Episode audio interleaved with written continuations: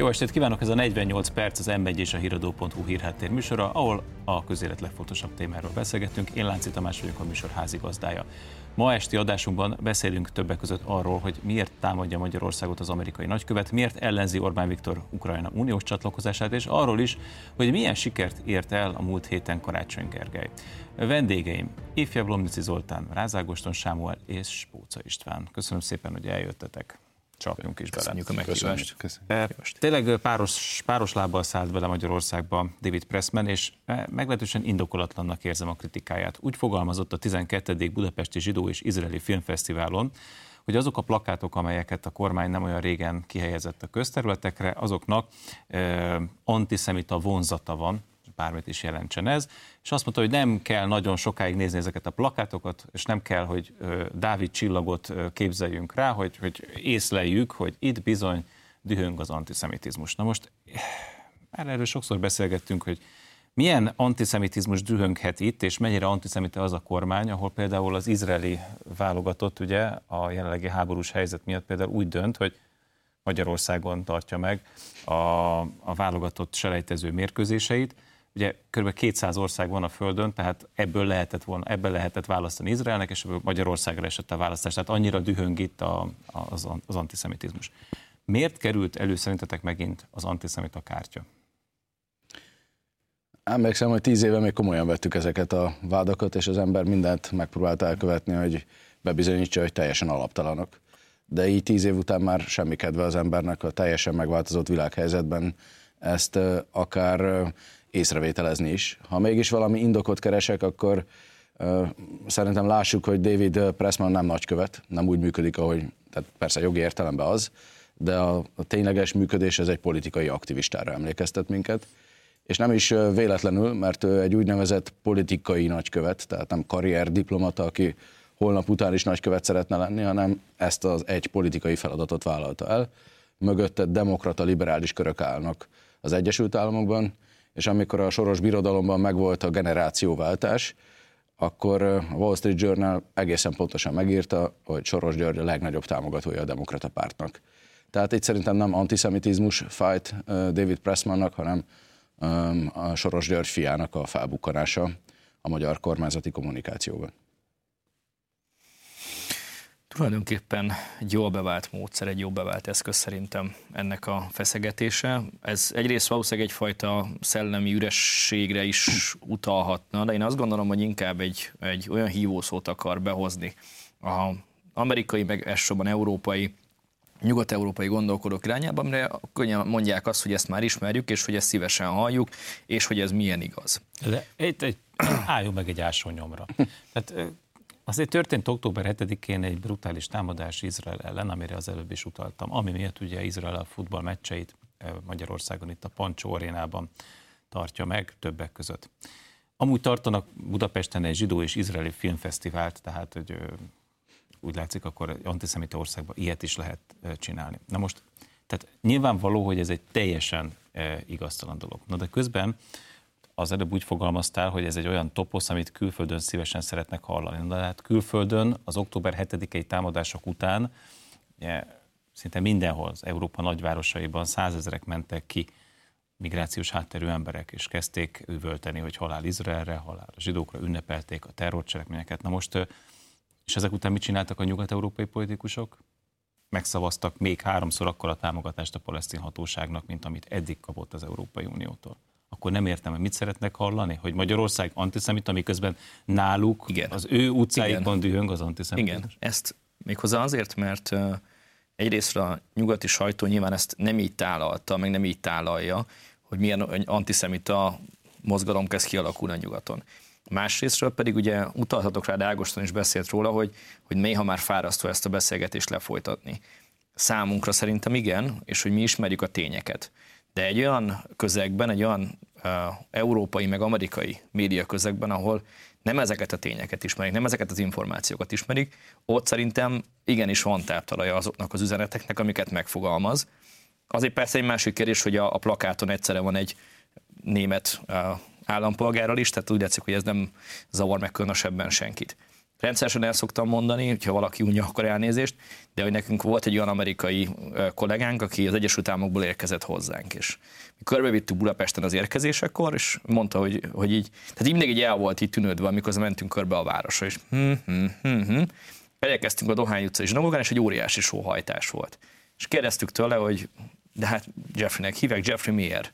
Mi a, mi a helyzet? És mondta, hogy hát hogy nem erre készült. Ő úgy jött ide, hogy tombol az antiszemitizmus, itt a zsidókat fenyegetik, atrocitások érik, mert hogy Amerikából érkezett, és ő a CNN ezt hallotta, és az amerikai lapokban ezt olvasta. Tehát azt gondolom, hogy, hogy itt a, a, a targetálás a lényeg, és hogy nem feltétlenül Magyarország a targetálja ezt üzenetet, hanem az Egyesült Államokban. Mm-hmm. Zoli?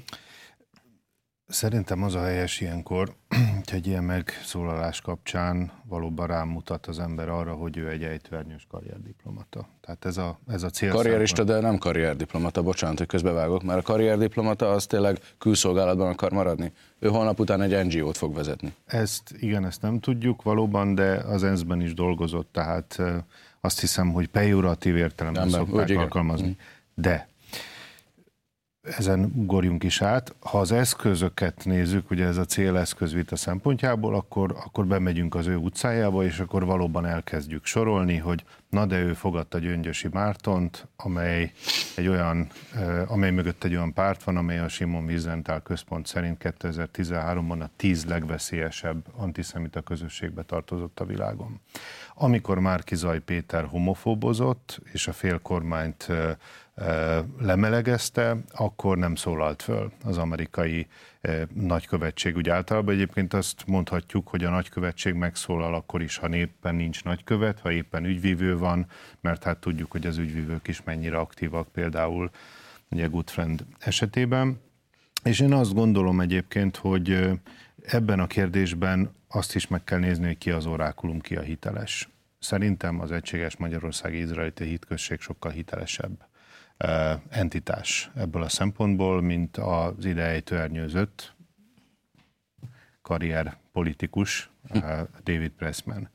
Mert hogy az EMI és a, a Tettésvédelem Alapítvány, amely kötelékben mozog vele, évről évre jelentést is ad ki, illetve megnyilvánul abban a kérdésben, hogy biztonságban érzik-e a zsidó közösségek Magyarországon magukat, vagy éppen nem. És az EMI az elmúlt években rendszeresen hangoztatta, hogy a térségben, a régióban az egyik legbiztonságosabb ország ilyen szempontból Magyarország, úgyhogy szerintem, hogyha hitelességi sorrendet állítunk fel, akkor ez a vélemény ez jóval mérvadóbb. Yeah. István utalt arra az előbb, hogy ezek a kijelentések nem belföldi használatra eh, készülnek, tehát nem a magyar választókat akarja megdolgozni ezzel Pressman, hanem ha jól értem, akkor az ő támogatói felé üzen például Soros család felé, hogy látjátok, itt továbbra se szeretnek titeket, de én kiállok értetek kőkeményen. És küldjétek a pénzt. És küldjétek a támogatást, igen, bármilyen formáját is, igen. Na most, ö, nem kontraproduktív ez? Tehát azt el tudom képzelni, hogy a Soros család elégedetten dől hátra, amikor elolvassa ezeket a híreket, és azt mondja, hogy na, ez, a, a, tehát a mi emberünk az megdolgozik a pénzért. Azt csinálja, amit kértek tőle. Na, de Közben azért mások is meghallják ezt az üzenetet, meghallják, meghallják Magyarországon, meghallják Izraelben. Tehát nem lehet, hogy többet veszítenek a réven, mint amit nyernek a vámon az amerikai diplomaták, amikor ilyen kijelentés, vagy ez az amerikai diplomat, amikor ilyen kijelentést tesz? Ha engem kérdezel, akkor ez egyfajta ilyen politikai vagy társadalmi mérnökösködés bizonyos szempontból. Azt gondolják, hogyha felhívják a figyelmet egy problémára, amit mondjuk vagy nincs, vagy jóval alacsonyabb szinten van jelen, mint mondjuk azt ő bemutatja, akkor ezt a problémát utána úgy tudja prezentálni európai szinten, hogy akkor küldik majd a pénzt akár soros, vagy akár mások, és akkor ezzel a új, újabb összegekkel olyan befolyást tudnak gyakorolni.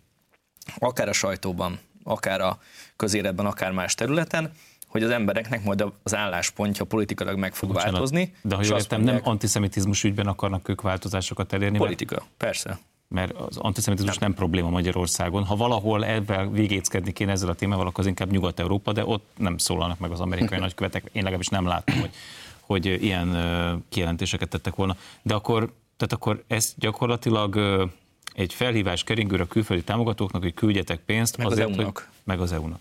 Méghozzá azért, bocsánat, hogy ezt befejezve a gondolat, uh-huh. mert az Európai Unióban is van egy, egy, létrehoztak egy olyan költségvetési megoldást, aminek az a célja, hogy azokban az országokban támogassák az NGO-nak a tevékenységét, ahol egyébként sérülnek bizonyos alapjogok, a demokrácia, jogállamiság, vagy sérül mondjuk, vagy sok, az antiszemitizmus erős. Na most ugye, hogyha azt mondjuk, hogy erős, és azt mondjuk, hogy probléma van, akkor annál több pénzt fognak küldeni, de ezzel létrehozunk egy oda-vissza hatást is, létrehozunk azt, hogy az itt tevékenykedőknek azt kell mondaniuk, hogy itt sérülnek a, sérül a jogállamiság, sérül a demokrácia, antiszemitizmus van, mert akkor, mert anyagilag érdekeltek ebben a történetben, hogy támogassák. Ez gyakorlatilag egy oda-vissza hatás. Én ezzel nem teljesen értek egyet. Uh-huh. Az oda-vissza hatás talán igen, de ha jól értem, ezeknek az NGO-knak egyáltalán nem az a szerepük, hogy ők bármilyen tudatformál. Persze végeznek tudatformálást is, de hát valójában a beavatkozás a cél, nem?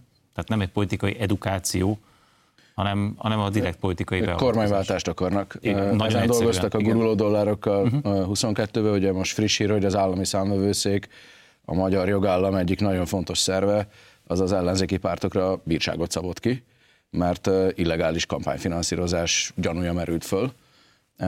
Tehát a, ez a guruló dollárok a legjobb példa rá, hogy ők kormányváltást akarnak, és az összes ilyen kifejezés, lehet egyébként, hogy ez az egész antiszemitizmus reflexzerűen jutott eszébe a Pressman nagykövetnek, és maga sem gondolta komolyan. És Valaki nincs, nincs, nincs 20 évvel ezelőtt ilyen, ilyen érvelőkártyát igen, igen, a Pressmannek a kezében. Igen, tehát lehet, hogy nincs akkora összeesküvés mögötte, mint mi most itt gondoltuk, hanem a megszokásból gyűjtik a, a vádakat és a, a, azokat a mondatokat, amivel le lehet járatni a kormányt, mert azt gondolják, hogy ha lejáratják a magyar kormányt, azzal is közelebb kerülnek a kormányváltáshoz. Tegyük hozzá, 13 éve csak messzebb kerültek tőle, de uh-huh. Így van ez. Na hát akkor lépjünk tovább, mert ezért történnek jó, jó dolgok és előremutató dolgok. Most például hát gyakran ér minket a vált, hogy sokat bíráljuk Karácsony Gergely, de el kell ismerni, hogy valami komolyat tett le az asztalra. Ugyanis fölavatott a fővárosban egy zebrát. Ezt, ezt a jó hírt ő maga osztotta meg a Facebook oldalán a követőivel. Rögtön csináltak egy, egy Beatles albumra hajazó képet is, amint éppen átmennek, fölavatják ezt az zebrát. Most tehát eltelt több mint négy év, amióta bal liberális vezetése van, vagy progresszív, vagy az ördög tudja, minek nevezzük ezt. Szóval amióta Karácsony Gergely főpolgármester, közelednek a választások, fél év múlva önkormányzati választás van, és most gazdagabbak lettünk egy zebrával. Egy kétmilliós városban szerintetek ez olyan téma, amit ö, közvetlenül a főpolgármesternek kell kommunikálni, tehát ugye el tudjátok képzelni, hogy New Yorkban mondjuk fölavatnak, jó, kicsit nagyobb város, de New Yorkban fölavatnak egy zebrát, és akkor kivonul a polgármester, hogy megünnepelje ezt a fantasztikus történelmi tettet? Dicsérte Zoli? Nem, nem, nem, nem akármilyen zebra lehet. Egyébként Bécsben van LMBTQ zebra. Ezt csak mondom, hogy... Londonban pedig LMBTQ közlekedési lámpák vannak van, éppen. Meg Berlinben. Egy jó barátom most küldte el a fotót róla, hogy a zöld jelzésre mindenféle ilyen piktogramok jelennek meg, a, ami a különféle ennek a nem tudom, a 72 tagú LMBTQ, IAZ, XY, mm a különféle konstellációit mutatja. Egyébként, bocsánat, nem akarom elviccelni, csak szerintem Igen? ez nagyon kirekesztő. Tehát, hogy, hogy miért a zöld jelzés. Tehát, ha valaki nem szereti a zöld színt, és mondjuk pirosat szeretek, akkor miért nincs bizonyos olyan zebra, ahol pirosra lehet átkelni. Sadikánnal kell megbeszélned, azt hiszem. Csak Megkeresem műsor után. Szerintem mindenképpen Mandiner egy kérdést tegyen föl. De visszatérve, tehát egy zebra, tehát hogy négy, több mint négy év után fölavatnak egy zebrát. Volt itt már egyébként ugye közterületi WC avatás is, az is azért érezzük, hogy itt azért komoly dolgok mozognak a fővárosban. Nehogy beragadjon, tehát csak azért, hogy ne, és, és nehogy bármiféle vád érjen. Tehát én azt gondolom, hogy Karácsony Gergely, aki a Szabadság városának nevezi a fővárost, és a Pride-on az elsők között vonul, egy old school, egyébként a liberális körökben vállalhatatlan zebrát avatott föl, tehát egy visszalépés azt gondolom abból a kommunikációs. teljes mértékben tiltakozom a Karácsony Gergely saját magához képest meghasonlott zebrájával kapcsolatban. Az Európai Bizottság előtt szivárvány színekre festették például a zebrát, ez minimum lehetett volna. Egy... Én azt gondolom, hogy bort iszik és vizet prédikál a főpolgármester ebből a szempontból. Mondjuk valami pozitívat? Azt kérte valamelyik őtök? Nem, én, én, én megünnepeltem, tehát valami történt, végre megmozdult valami a fővárosban, hogy négy év után a zebrával gazdagabbak Politikai lettünk. kommunikáció szempontból és most, bocsánat, és most azt gondoljátok, hogy én most cinikus vagyok, de hát tehát ő maga tette ki ezt a képet, tehát mm. ő maga érezte úgy, hogy ez egy olyan jellegű, és olyan mértékű, léptékű beruházás, amit személyesen neki kell reklámoznia. Pont ezt akartam mondani, hogy szerintem ezzel azért van egy olyan üzenete, vagy lehet egy olyan üzenete, vagy szándék inkább mögött, hogy megpróbálták elfedni a Havas Andrási útról készült szelfit, hogy milyen szép, ami ugye rávilágít egy komoly problémára, amivel itt a múlt héten mindenki szembesült meg. Ja, hogy három centi hó az lematolta a fővárost. Igen, igen. És akkor most, a, ha az ebbre a téma, azért az mégiscsak jobb téma, mint a hóesés. Ha egy nagyobb történetbe helyezhetem el ezt a zebra avatósdit, azt gondolom, hogy fogy a levegő Karácsony Gergely körül. Hogyha olvassa az ember a jobboldali sajtónak az oknyomozó írásait, igazi oknyomozó írásokat, nem a úgynevezett oknyomozó írásokat, akkor egy hatalmas politikai korrupciós botránynak a szele csapja meg az embert. Még nem látjuk a végét, hogy mi lesz belőle, de egész biztos vagyok benne, hogy Karácsony Gergely egyre idegesebb. És ezek az ideges politikusok szeretnek pótcselekvésekbe menekülni, hogy úgy tegyenek, mintha ők nyugodtak mhm. lennének. Ugye talán, ha már itt a WC-t említetted, mondta, hogy majd fekália fog ömleni a kampányba a főpolgármester Még nem tehát, említettem, de, de már de, de, de ott a, volt a, a Blahalúzai... Az ott volt a fejemben, úgyhogy... Tehát, a, tehát készül rá, hogy, hogy még nagyon kellemetlen pillanatai lesznek a következő hetekben, hónapokban, mert ez a botrány, az ott még hiányzik a mondat végéről a pont. Abba biztos vagyok nagyon, nagyon kevés magyarázatot adott, vagy magyarul nem adott magyarázatot arra, hogy mi lett avval a fél milliárd forinttal, amit ilyen műanyag ládikákba a kollégáival el tudott tüntetni, meg be tudott rakni, meg az OTP-t át tudta verni, meg stb. És, és szerintem akkor elmenekül egyszerűen, hogy, hogy most zebrát ad át. A jó hír az, hogy vannak még zebrák a fővárosban, tehát el tudja tölteni a következő heteket, hónapokat ezzel. Ha megengeditek, csak egy gyors közbevetés. Mi lett volna akkor, hogyha Tarlós István a hozzá köthető egyesület jogászát, ügyvédét megteszi közpénzből főtanácsadónak. Akkor ez lette volna esetleg az átlátszó.hu hír, és az egésznek egyébként az a, még szabad egy megjegyzést tennem a pikantériája, hogy Tordai Csaba az átlátszótól úgy jött el, hogy írt egy búcsúlevelet, és azt kérte, hogy ő a fővárosra megy, és elvárja az átlátszótól, hogy ugyanolyan kérlelhetetlenül kutassanak a főváros dolgai után, mint azelőtt tették a tanúség. Na, nem teljesítették a kérését. Na, de megkérdezték egyébként a sajtó munkatársai, nem a baloldali sajtó munkatársai, a főpolgármestert, hogy mit szól ahhoz, hogy a NAV kiment és házkutatást tartott Tordai Csabánál, és erre ő azt mondta, hogy őt mélységesen fölháborította. Most nem tudom, hogy mi, hogy a NAV teszi a dolgát, vagy hogy csak most ment ki a NAV, ez nem vált számomra világossá, de, de, de szerintem ott van az igazság, amit, amit te mondasz, Ágoston, hogy, tehát, hogy ég a ház, hm. és ezért jönnek ezek a béna posztok a, a különféle zebra, zebraavatásról, meg a, meg a, Havazás. meg a havazásról, igen, ami hát egyébként tényleg szép volt a város, tehát hogy arra így karácsony előtt tényleg megmelegszik a szívünk, igen. csak igen, csak közlekedni nem lehetett. Jó, hát akkor ezt is megbeszéltük. akkor semmi új a nap alatt. Viszont azért a fővárosban történnek tényleg nagy volumenű dolgok. A kormány megállapodott egy katari ingatlanfejlesztővel arról, hogy körülbelül 6 milliárd dollár értékben, 6 milliárd dollár értékben a Rákos rendezői pálya, udvar, pontosabban hát ez egy ilyen rozsdazóna, ez a területet, ez a katari befektető beépíti, egy, egy új milleniumi városközpont fog létrejönni. Most a, a károgók, a szkeptikusok rögtön elkezdtek tiltakozni, már megint épül valami, ez megint rossz. Karácsony Gergely is kikelt magából, hogy ide ne jöjjön senki, itt ne építsen senki semmit. Tisztázzuk, hogy mi ez a beruházás, hallottatok-e róla? Újságolvasók vagyunk, tehát nem lehetett elkerülni. E, ez egy, egy hatalmas mezőnek, én sokat sétáltam rajta egyébként, egy vadvirágos mező jelenleg, gyönyörű panorámát ad, ha a sinek közelében, hogy az ember a parlamentet lehet egyenesen látni onnan. E, ennek a beépítése, és a, a Budapest és az ország egyik... De ez egy vasúti rendező azért nem Vasúti rendező, ahonnan felszették a vágányokat, és egy vadvirágos mező lett belőle. Az meg mellesleg olajos... egyébként egy kb. három méter mélyen olajjal van Olaj... átutazva. De ha, ha jól láttam ott a beavatkozást, ezt próbálják környezetvédelmileg rendbe rakni, és talajcserét végrehajtani, és ott az ország és Budapest egyik nagy problémájára választ adni, lakóingatlanra van szükség. Uh-huh. Tehát az embereknek nagy vágya az, hogy sokszor szerény körülmények közül, ha megengedhetik, akkor jobb ingatlanba, lakásba költözenek, és ugye a csókkal, meg a csók plusszal ezt a kormány is támogatni próbálja.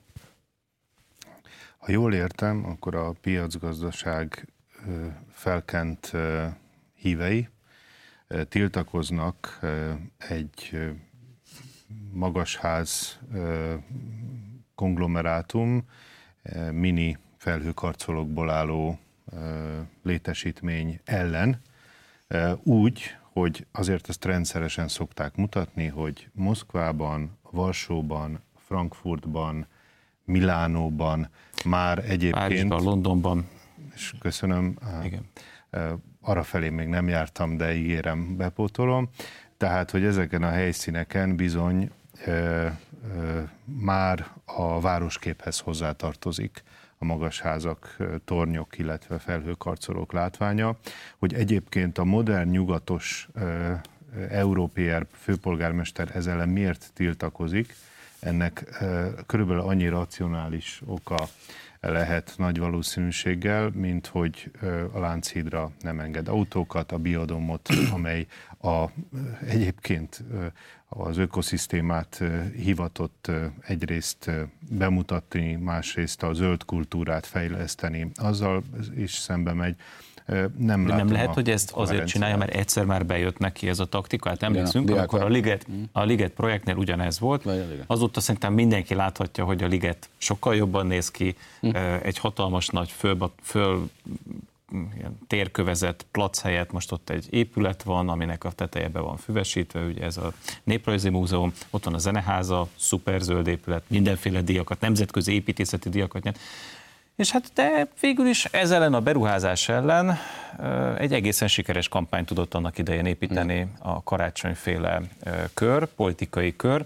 Nem ezt akarják most megismételni? Ott voltak fák. Igen. A, a jó hír, hogy sok zebra lesz, ha elkészül a beruházás. Komolyra fordítva a szót, szerintem a felhőkarcolókról lehet társadalmi vitát folytatni, ez nem muszáj, hogy legyen.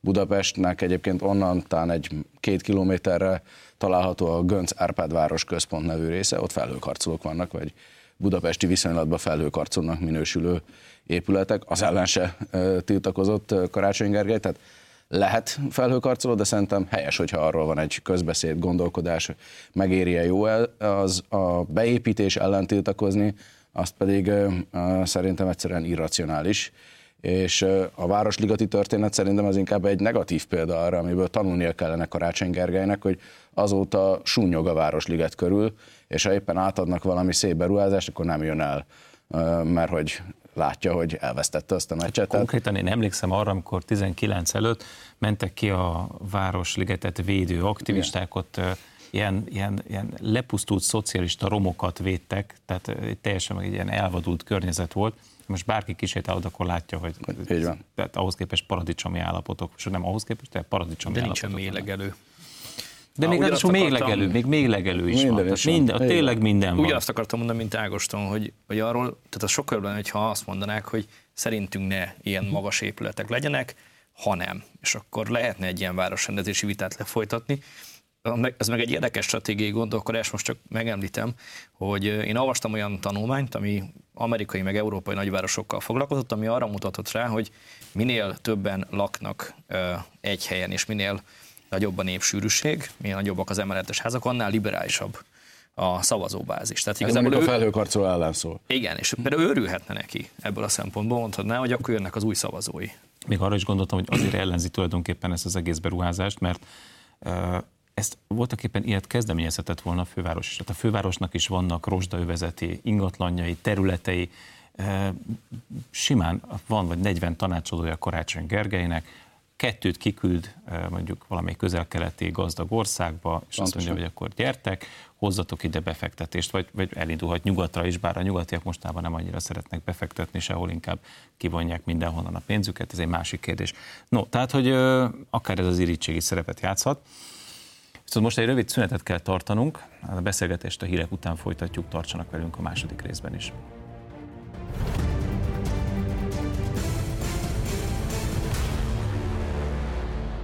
Folytatjuk a közélet legfontosabb témáival itt a 48 percben ifjabb Lomnici Zoltánnal, Ráz Ágoston, Sámuellel és Póca Istvánnal. Most egy kicsit külföldre mennénk a belpolitikai témák után.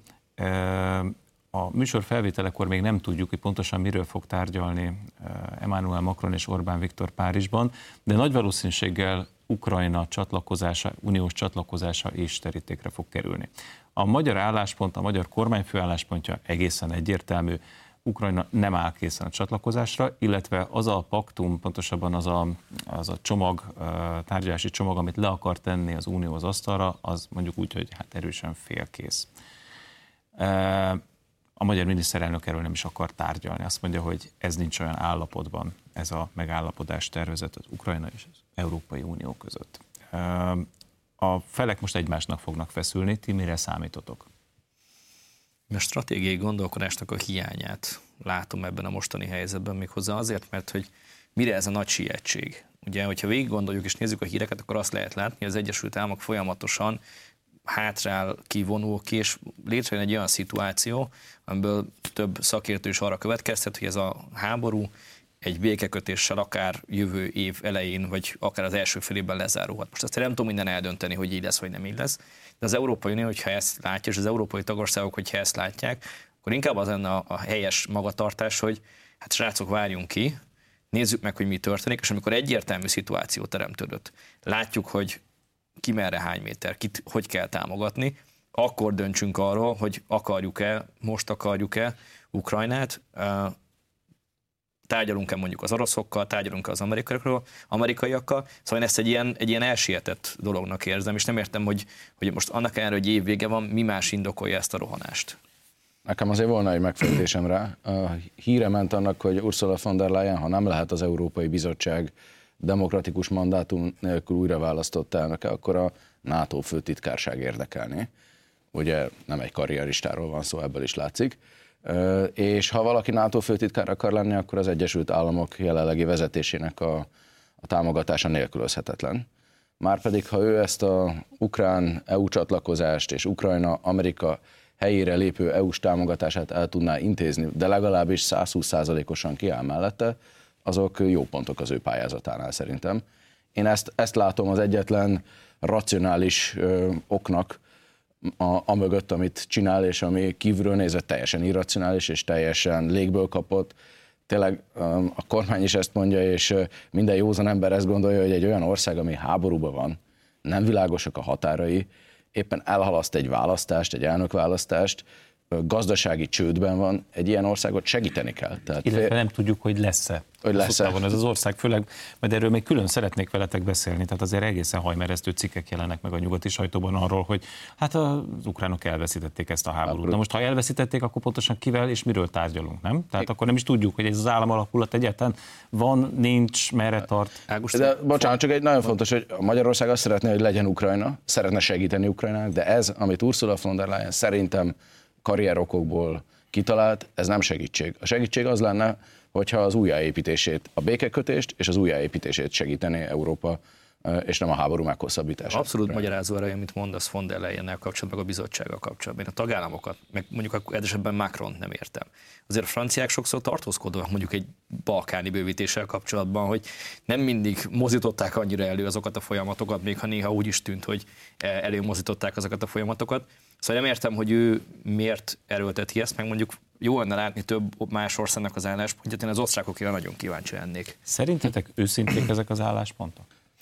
Nem arról van szó, hogy van egy magyar álláspont, az eléggé őszinte és bátor, azt mondja, hogy meg nyilván nekünk is szorít a legjobban a cipő, tehát mi azért közvetlenül hát határosak vagyunk Ukrajnával, először tarolt le minket ez a, az ukrán gabonadömping is, tehát mi aztán tényleg meg, tehát megszenvedjük ezt a, ezt a szomszédságot most. De hogy nem lehet, hogy valójában titkon mások is így gondolkodnak, és azt mondják, hogy vigyék el a magyarok a balhét? Hogy nekünk ez így jó? Nem lehet, hogy erről van szó? Igen, dehogy nem. Hát pufferzóna vagyunk ebből a szempontból is. Tehát a nyugat sok szempontból védve érezheti magát, és ráadásul hadd támogassam meg, bár nem szorul rá, Ágoston felépítményét alulról, van egy Pfizer botrány. Hmm. A New York Times beperelte a bizottságot a bíróság előtt, hogy miért nem gyorsítja fel a vizsgálati folyamatokat. Az SMS-ek biztosan megvannak az amerikai kormányzatnak. Ennek az elévülési ideje szerintem minimum öt év. Tehát innentől eh, két dolog is legalább motiválhatja az Európai Bizottság elnökét. Ami pedig az amerikai helyzetet illeti, 60 milliárdos csomagot az új házelnök blokkolja. Tehát Kevin McCarthy-val lehetett beszélni, ezt tudjuk mindannyian. Hm. A, a Trumpista Johnsonnal már nem lehet annyira beszélni, nem veszik napirendre, és itt küzd von der Leyen azért az 50 plusz minimum 10 milliárd euróért, amit meg a magyarok nem akarnak megszavazni. Tehát nő a feszültség, Zelenszky videóüzenetet küld a kongresszusnak, nem gondolom küld. már nem küld. Az küldeni tervezett, de vissza. Küldeni tervezett, de lefújták. De Ez lefújták. is egy érdekes dolog. Valószínűleg azért, mert hogy óriási a kontraszt a között, amit az Egyesült Államok jelenleg Ukrajna. Magyarán az Egyesült Államok jelenleg nem támogatja Akkor Ukrajnát, de facto. a labdát, pont. Uh-huh. Most a színjátékot kérdezted. Uh-huh. Nyilván abból a szempontból taktikailag jó húzás egy nyugati ország szempontjából, amelyik már belelovalta magát kommunikációs, hogy minden áron uh-huh. támogatjuk Ukrajnát, akkor azt mondja, hogy jó, jó végre valaki akkor kimondta a valóságot, mert nyilván ezt a valóságot a legtöbb fővárosban érzékelik, hogy... Hát emlékszel, ez... amikor, bocsánat, közben amikor a két derék KGB ügynök meghekkelte a Melónit, ja, és fölhívták, tud, vannak ezek a telefonbetyár oroszok. Meg valamelyik balti külügyminisztert. Más igen, igen. de legutóbb ugye a Meloni volt, október igen. környékén, fölhívták, és akkor a Meloni azt hitte, hogy tehát nem tudta, hogy kivel beszél, és hát teljesen őszintén elmondta, hogy mindenkinek elege van ebből a háborúból, ki kéne szállni, hát legalább az Orbán kimondja. Tehát ezért gondolom, hogy valójában egy, egy, egy képmutató, egy teljesen képmutató ja. hozzáállás van, nem? Hogy szavakból támogatják Ukrajnát, pénzt annyira nem szeretnének adni, fegyvert már még kevésbé, e, és ha valaki helyettük, a nyugati államok helyett kimondja, hogy mi a valóság, very welcome. Csak nézd meg, hogy Magyarországon van egy kétharmados, kétharmados uh-huh. felhatalmazású, a más országokban, meg nyugati országokban meg nagyon sok,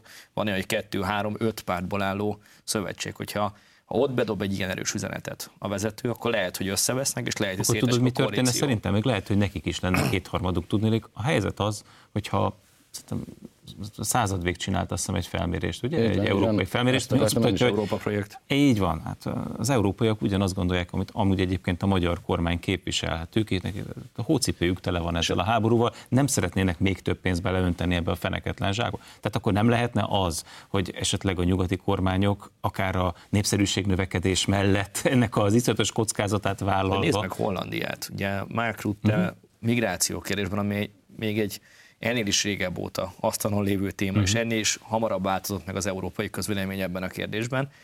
Mondta az, hogy hát igen, finomítani kellene az álláspontot, és kevesebb embert beengedni, meg szigorítani, meg hasonló, és rögtön szétesett mögötte a koalíció, gyakorlatilag kiesett a politikából. Tehát, hogy ezek az emberek a politikai létüket veszélyeztetnék ezzel, hogyha hirtelen egy ilyen fordulatot tennének, mert nem biztos, hogy a saját választóik azt mondanák, hogy ez hiteles, mert lehet, hogy a saját választóik már azt várják, hogy új arcok, esetleg új pártok tűnjenek fel, és ők mondják ki azt, amit uh-huh. hallani szeretnének. Még az ukrán kérdés egy, egy gondolatot szerintem érdemes idehozni, hogy a miniszterelnök talán a múltkori rádió interjújában egy fél mondattal utalt rá, hogy ő nem ellenzi Ukrajna támogatását, csupán annyit kér, hogy ne zárt ajtók mögött a brüsszeli, az emberektől már elvett pénz titkos újraosztásáról legyen szó, hanem legyen egy minden tagállamban lefolytatott vita arról, hogy akarnak-e pénzt adni Ukrajnának, és ha így demokratikusan megszületik ez a döntés, szembe, szemébe néznek a választóknak az európai politikusok, és akarják ezt a választók, akkor hajrá, minden tagállam beállhat a sorba. Valójában legyünk őszinték, ezzel azt mondta, hogy átlát a szitán, hogy tudják ezek az európai politikusok is, amire te utaltál, a századékkutatásra, hogy az európaiak többsége mm, azonnali békét és azonnali tűzszünetet akar Ukrajnába, és nem ennek az értelmetlen háborúnak a meghosszabbítását, pláne az ő kárukra. Még egy szempont, bocsássatok meg. Nézzük Ukrajna szerepét is, vagy érdekét. Ukrajnának szintén ez lenne az érdeke, hogy fokozatosan haladjanak, mert hogyha most hirtelen átemelik őket egy új szintre, és utána az kiderül, és hát nyilván ez már korábban megtörtént EU-s tagállamokkal is, meg eurozóna tagállamokkal, utólag derül ki, hogy nem, nem tartanak ott mondjuk Görögország, mint ahol kellene tartaniuk, akkor az vissza tudja őket vetni ebben a tárgyalási folyamatban. Tehát, hogyha ha az az időzítés megy végig, ami normálisan mondjuk egy balkáni ország, vagy bármelyik más csatlakozni kívánó országgal megy végig, az ukránoknak is érdeke. Itt gyors, gyors a laposztás, úgyhogy én is gyorsan hadd. um, mert hogy amiket ö, mondtatok, az alapján úgy is tűnhet, szerintem a téves megközelítés, hogy van a magyar félnek egy elvi álláspontja, amely nem, még egyszer mondom, ez egy téves hozzáállás, nem feltétlenül nyugszik tartalmi alapokon. És ezért e, ilyenkor szerényen hozzá kell tenni, hogy vannak úgynevezett kopenhágai kritériumok, ezek nagyjából így a jogi, politikai részét fedik le, nem felel meg neki Ukrajna. Vannak Maastrichti kritériumok, itt nagyjából a gazdasági rész van, most lassan a GDP eléri az államadóság, az államadóság eléri a GDP 100%-át Ukrajnában, ezt sem teljesíti. És ennek tetejébe cinikus módon, mert ma már használtad ezt a fogalmat, kapott 7 mérföldkövet Ukrajna, nem 27-et, mint Magyarország, hm. neki csak 7, és abból négyet már ugyan teljesített, na de hát ez az egész vicc, de ha eljátszunk a gondolattal, akkor még hiányzik három. Tehát miért kellene sietetni akkor, ahogy mondtátok a Szerintem például egy fontos mérföldkő lehet, hogy tartsanak demokratikus választásokat. Ez például lehet egy, egy ilyen, nem? Tehát, hogy... Igen, és akkor lehet, hogy már máshol kéne tárgyalni. Igen. Ugyanis azt lehet olvasni a nemzetközi sajtóban, hogy fogy a levegő Zelenszky körül. Sőt, Klicskótól is ezt halljuk. Na, akkor beszéljünk egy kicsit erről, mert valóban egészen drámaian gyorsan változik a percepció. Ukrajna megítélése és az orosz-ukrán konfliktusnak a, a kimenetele. Ugye eddig azt hallottuk, legalábbis mindenhol ezt lehetett olvasni a nyugati mainstream médiában, hogy az utolsó emberig, az utolsó töltenyék küzdeni kell, és hogyha így teszünk, akkor az oroszokat földre lehet kényszeríteni. Majd ugye a szankciók és a nyugati fegyverek és pénzügyi segítség földre viszi az, az oroszokat.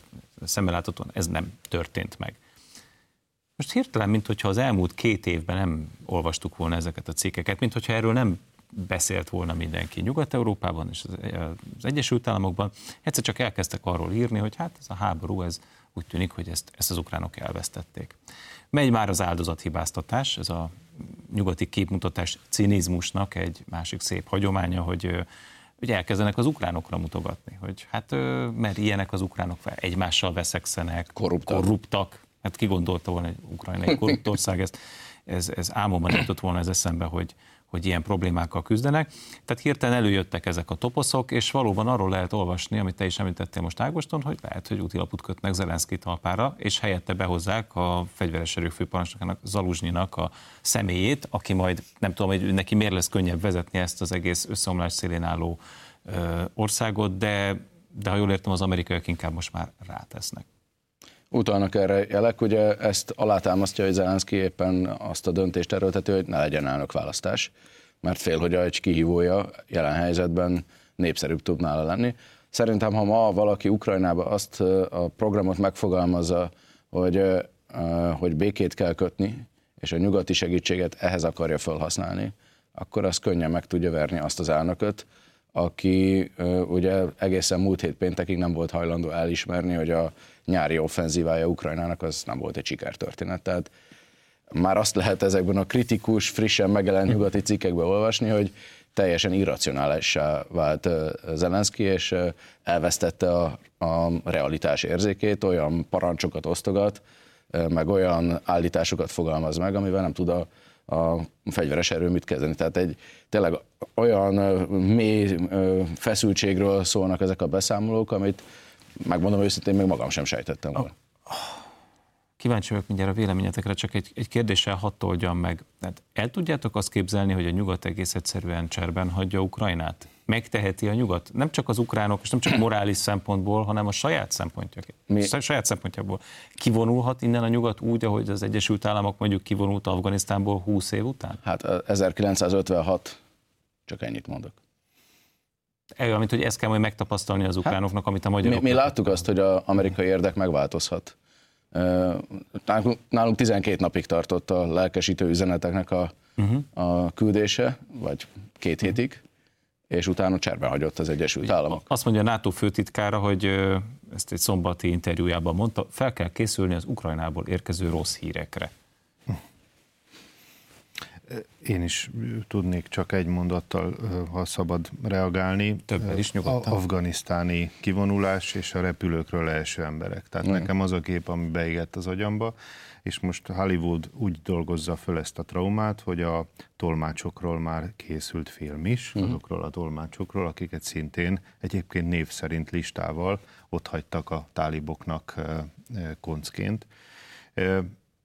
A ha megengeditek, nagyon gyorsan csak két nem ukrajnai, hanem németországi körülményre hívnám föl a kérdéset kapcsán a figyelmet. Nagyon remélem, hogy ti is látjátok majd az összefüggést. Az egyik egy non-paper dokumentum, amely terjed most Ukrajna csatlakozásával kapcsolatban. Egészen pontosan az uniós békekerettel kapcsolatban, de ez erősen kötődik Ukrajna támogatásához és az ukrán csatlakozáshoz, és itt a kormány, a német kormány egészen pontosan Olaf Scholz megkerülve az atlantista külügyminiszterét a kifogásainak ad hangot ebben a dokumentumban. A másik pedig, hogy szerintem a német kormány hozzájárulása nélkül, az SPD vezette német kormány hozzájárulása nélkül a Schröder interjú a Berliner Zeitungban nem jelenhetett volna meg arról, hogy már tavaly márciusban volt egy béketerv, amit az amcsik megfúrtak. Ilyen értelemben és hozzátéve, hogy rehabilitálják Södert az SPD-ben, most már nem csak, hogy kirúgnák, hanem egy jubileumi ünnepséget tartottak most nemrég a tiszteletére. Én azt gondolom, hogy a német kormányzat, legalábbis annak a vezető pártja erőteljesen az Ukrajna csatlakozásával kapcsolatos ellenérzéseit már megfogalmazta, és nagyon örül neki, hogy valaki ezt ki is mondja a magyar kormány főszemélyében furcsa, hogy nincs más stratégia, tehát hogy eddig egy, egy stratégia volt, és ennyire egyértelmű volt a kommunikáció, hogy Ukrajnát minden áron támogatni kell, és hogy Ukrajnán keresztül meg lehet verni Oroszországot, és nem látszott mögötte, hogy mondjuk van B, C, D, egyéb, stb. tervek. Megint a, nekem a sietség a, a furcsa ebben a helyzetben, megint az, hogy, hogy hova rohanunk, hova sietünk, akár támogatás, akár nem támogatás. Én el tudom fogadni, ugye említetted, hogy nincs választás, meg említettétek. Én ezt azt tudom mondani, hogy egy háborúban lévő országban szerintem ezt tolerálható. Az országban elnök választásra készülnek éppen. Nyilván nem az ő területükön folyik ez a különleges hadművelet, vagy valami ilyes. Igen, igen. Tehát, hogy... a, bocs, ha egy orosz kérdezel, akkor az ő igen. területükön folyik.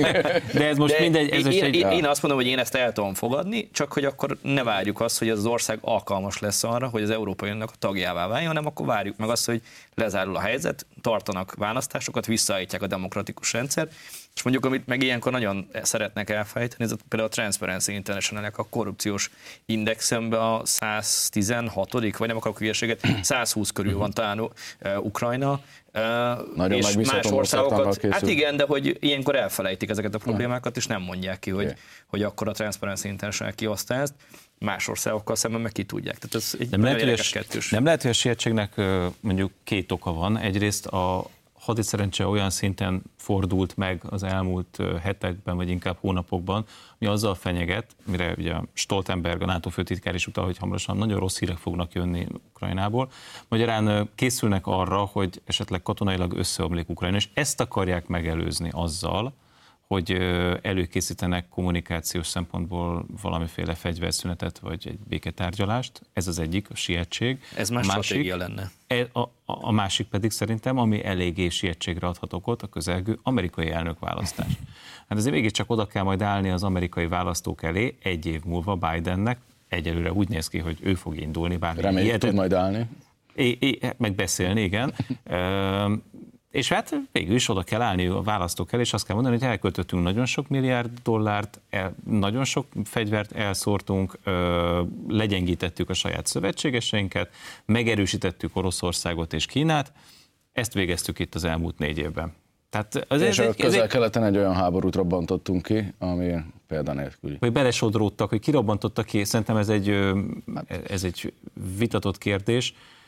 Én szerintem az Egyesült Államoknak nem állt érdekében ez a közel-keleti konfliktus, de minden esetre belesodródtak, és nem ha nézem a híreket, akkor jelenleg a, a az Ádáni öböl, vagy a Vörös-tenger közelében amerikai hadihajókat lőnek, iráni proxy hadviselő felek, és ha, ha jól látom, akkor erre az amerikaiaknak eléggé limitált a válasz lehetőségük. Na most, tehát nem lehet, hogy erről van szó, hogy egész egyszerűen szorítja őket, a, tehát belpolitikailag szorítja az amerikaiakat az idő? Ez már stratégia lenne, amiről beszélsz. mert egy elkerülése, egy uh-huh. kommunikációs és politikai elkerülése egy olyan dolognak, ami később mondjuk egy választási kampányban visszaüthet. Én nem vagyok feltétlenül ennyire biztos, hogy ez ennyire végig gondolt uh-huh. uh, taktika, hanem inkább eddig azt mondták és azt gondolták, hogy akkor minden támogatást adunk, és minden jól fog működni, mert minden fegyver és minden modern eszköz ott lesz. Nem jött be, és most gyorsan valamit mondani kell, tehát nem, én nem feltételezem azt, hogy így gondolták előre. Hát ez, ez eléggé dermesztő, mert az azt jelenti, hogy a világ legnagyobb katonai hatalma úgy folytat egy proxy háborút, vagy úgy vív egy proxy háborút Ukrajnában, hogy nem gondolja végig, hogy mi lesz a következő lépés. Eddig ilyet csak Gyurcsány Ferenctől hallottunk, ugye ő mondta, hogy azt, hogy mi, mi lesz a következő, mi, a, mi lesz a második, harmadik lépés, azt nem tudom, hogy az, els, az elsőt se tudom, én nem, nem tudom pontosan, hogy fogalmazott, de hogy ez, ez elég éjesztő, tehát azért mégiscsak a világ vezető hatalmáról van szó. Tehát ha, ha, ha, ha ez a helyzet, akkor az... Szer- szerintem nem gondoltak a B forgatókönyvre. Én azért szeretném azt hinni, hogy az Egyesült Államoknak van stratégiája, legalábbis elég sok embert fizetnek a Karácsony Gergely féle 40 tanácsadó a Smafuahoz képest, ahány ember stratégia alkotással foglalkozik az Egyesült Államokban de az biztos, hogy olyan stratégiája volt Ukrajna vonatkozásában, ami csak az A forgatókönyvet ismerte, és csak a teljes győzelemben hitt, és nem gondolt abba bele, amit Magyarország a kezdetektől fogva mond, hogy tűzszünetet kell kötni, és ennek a politikai feltételeit, például a kommunikációs csatornáit meg kell őrizni. Ugye néhány telefonbeszélgetést lehetett látni európai vezetők és, és mondjuk Putyin között, az nélkülözhetetlen ahhoz, hogy egy tűzszünet létrejöjjön majd. De a helyzet mostanra úgy néz ki, hogy elfogyott a pénz, elfogyott a fegyver, elfogyott a katona. Ugye csak gondoljunk bele, hogy az Ukrajnából elmenekült fiatal férfiak menekült státus kérnek Európába, őket nem lehet kiadni, hogy besorozzák Ukrajnába. És politikai válság alakult ki, államcsőd, és itt tovább hosszan sorolhatjuk. Az összes feltétel, ami egy stratégiában megmutatja, hogy hogyan pozícionálható Ukrajna, az kedvezőtlen az ország számára. Tehát azonnali cselekvési kényszer van. Igen, már itt volt lehetőségem elmondani, hogy mondjuk, hogyha Trumpra nézünk a republikánus oldalra, vagy éppen az evangéliumi keresztény közösségekre az Egyesült Államokban, akkor mondhatja az ember azt, hogy atlantista. És akkor ilyen szemmel hadd mutassak rá arra, amit hát mindannyian tudunk, de azért soroljuk végig Irak, Kambodzsa, Laos, Vietnám, Afganisztán, ez egyik sem sikertörténet. És minden helyszínen, nyugodtan, és azt hiszem, hogy előítélet nélkül utólag persze megtörtént események kapcsán kijelenthetjük, hogy nem volt B vagy C terv. És hogyha megnézzük Vietnámot, akkor lökték be a hajóról, már a National Geographicon is lehet ilyen videókat látni, a menekülő helikoptereket a tengerbe. Igen, Zoli, csak szerintem van egy óriási különbség. Tehát Afganisztán távol van Európától, hmm. meg, meg Kambodzsa, meg Vietnám is. De ez, ez itt történik velünk, európaiakkal, ez itt történik a NATO határaitól néhány kilométerre. Ez, ez közvetlenül érinti az Egyesült Államokat és annak szoros, legszorosabb értelemben vett szövetségeseit. Innen nem lehet angolosan távozni. Tehát ez nem olyan, hogy bocsánat, akkor becsukjuk a, a hanoi követségünket, aztán kalapkabát. Ebben teljesen igazad van, és nézzük meg a kubai rakétaválságot, azt meg is oldották. Az a kérdés, hogy Ukrajna elég közel van-e hozzájuk ahhoz, hogy ezt megoldják. Én feltételezem, de ne legyen igazam, és neked legyen igazad, hogy mondják, azt fogják mondani, hogy a legszorosabb természetes szövetségesünk szomszédos országa, ezért ott nem hagyhatunk olyan állapotokat, mint Afganisztánban. Amikor Kubáról volt szó, még egyszer mondom, akkor Kennedy a mennybe ment, mert a harmadik világháborút megakadályozva ott meg tudott egyezni az oroszokkal. Itt miért nem tud megegyezni az oroszokkal az amerikai fél? Zolival értek egyet. De már nem lesz időt sajnos kifejteni. Lejárt az idő. Ezt, ezt az egy mondatot még mondta Rögzítjük. nem, csak annyit akartam mondani, hogy egy, egyetértek, egyet egyetértek velem, mert Amerikától messze van Ukrajna, eszebb van Ukrajna, mint Európától. Ennyi fért bele a 48 percbe, köszönöm szépen a figyelmüket. Egy hét múlva találkozunk az m és a híradó.hu-n, addig pedig tartsák szárazon puskaport.